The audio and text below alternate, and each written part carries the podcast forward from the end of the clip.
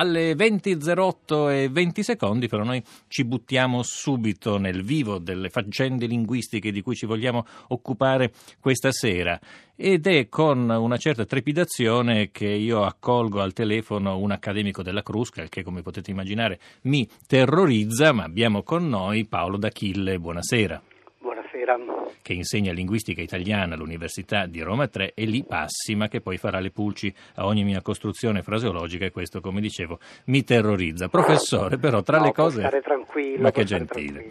Oggi è una giornata che fa molto paura chi prova a fare la radio come noi.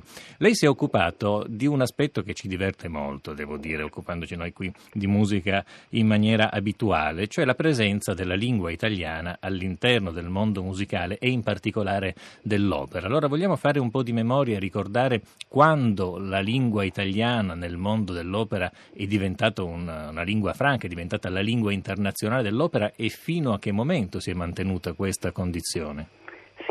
Naturalmente mm, dovremmo forse dire inizialmente che l'opera è proprio una creazione italiana, ah, certo. che il melodramma nasce effettivamente in Italia no? a seguito di tutta una serie di ricerche sulla tragedia greca che veniva in parte cantata e bisogna anche dire che eh, era particolarmente adatto l'italiano a essere in qualche modo il lingua trainante per questo eh, connubio tra musica e eh, poesia perché eh, come fu presto evidenziato l'italiano è una lingua in cui le vocali hanno una particolare importanza, sono tutte orali e le vocali sappiamo sono suoni, mentre le consonanti sono, sono, rumori.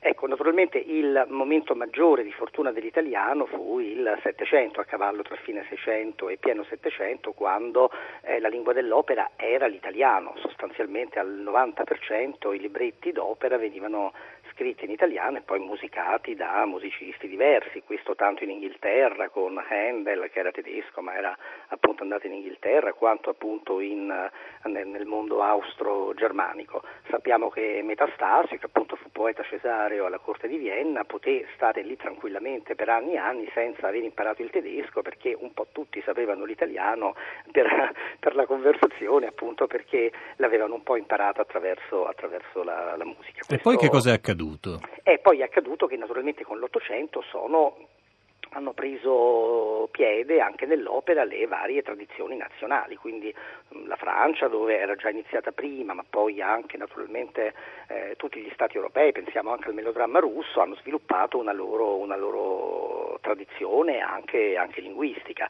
E quindi anche se l'Italia ha mantenuto certamente un primato con Verdi, Puccini e prima ancora naturalmente Rossini, queste opere hanno cominciato a circolare anche tradotte nelle, nelle altre lingue così come d'altra parte le opere straniere hanno circolato in italiano in traduzioni, pensiamo a quella della Carmen eh, e così via, in, eh, in italiano. E questo fino diciamo, agli anni 70 del Novecento.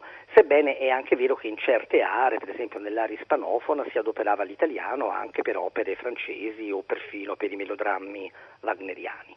L'italiano ha continuato a far parte però del lessico musicale, eh, certo. diminuendo, crescendo, allegro, andante, piano, forte. Certo, tutti questi riferimenti a strumenti, a ritmi, a, sono in italiano e sono naturalmente rimasti, rimasti, in italiano. Ogni tanto ci sono stati anche dei calchi nelle altre lingue, però questi restano effettivamente in italiano. Come anche d'altra parte i nomi dei registri vocali, tenore, soprano, basso, hanno appunto eh, la base è certamente italiana. E poi c'è comunque un profumo italiano in parte del mondo musicale che ha voluto ispirarsi comunque alla nostra lingua, non soltanto nel mondo dell'opera. Lei che ha scritto un interessante saggio, mi aiuti a ricordare un po' di termini italiani che continuano a far parte delle abitudini linguistiche di paesi che non sono italiani.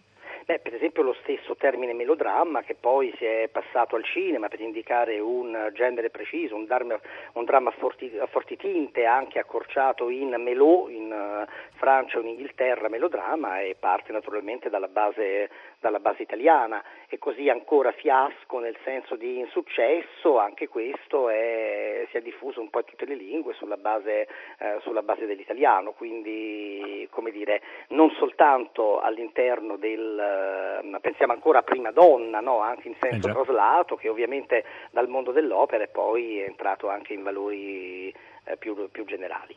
Lei cita saggiamente anche la terza sinfonia di Beethoven, l'eroica, che certo, ha un certo, titolo italiano. Questo, no? questo sì, un ulteriore eh, capitolo, quello del, anche testi appunto non... Mh, mm, in questo caso una sinfonia, ma anche opere non in italiano possono avere titoli in italiano, ecco perché l'italiano comunque appunto richiama questo, questo mondo, pensiamo anche a Fantasia, il film, di, il film di Disney, pensiamo ad alcune opere di Richard Strauss che eh, hanno titoli italiani anche se poi il libretto è in tedesco. E quindi il nostro riferimento linguistico continua, a, resistere. Poi dobbiamo dire che nella prassi più recente si è, si è tornati a um, rappresentare le opere in lingua originale, quindi c'è stata una ripresa perché adesso insomma la Bohème o la Ida vengono rappresentate prevalentemente in italiano un po' in tutto il mondo. D'altra parte Wagner noi lo cantiamo in tedesco. Eh, appunto. Ah, l'abbiamo eh. cantato in italiano ma abbiamo smesso forse, abbiamo smesso, per fortuna. Sì, sì, appunto, certamente si è,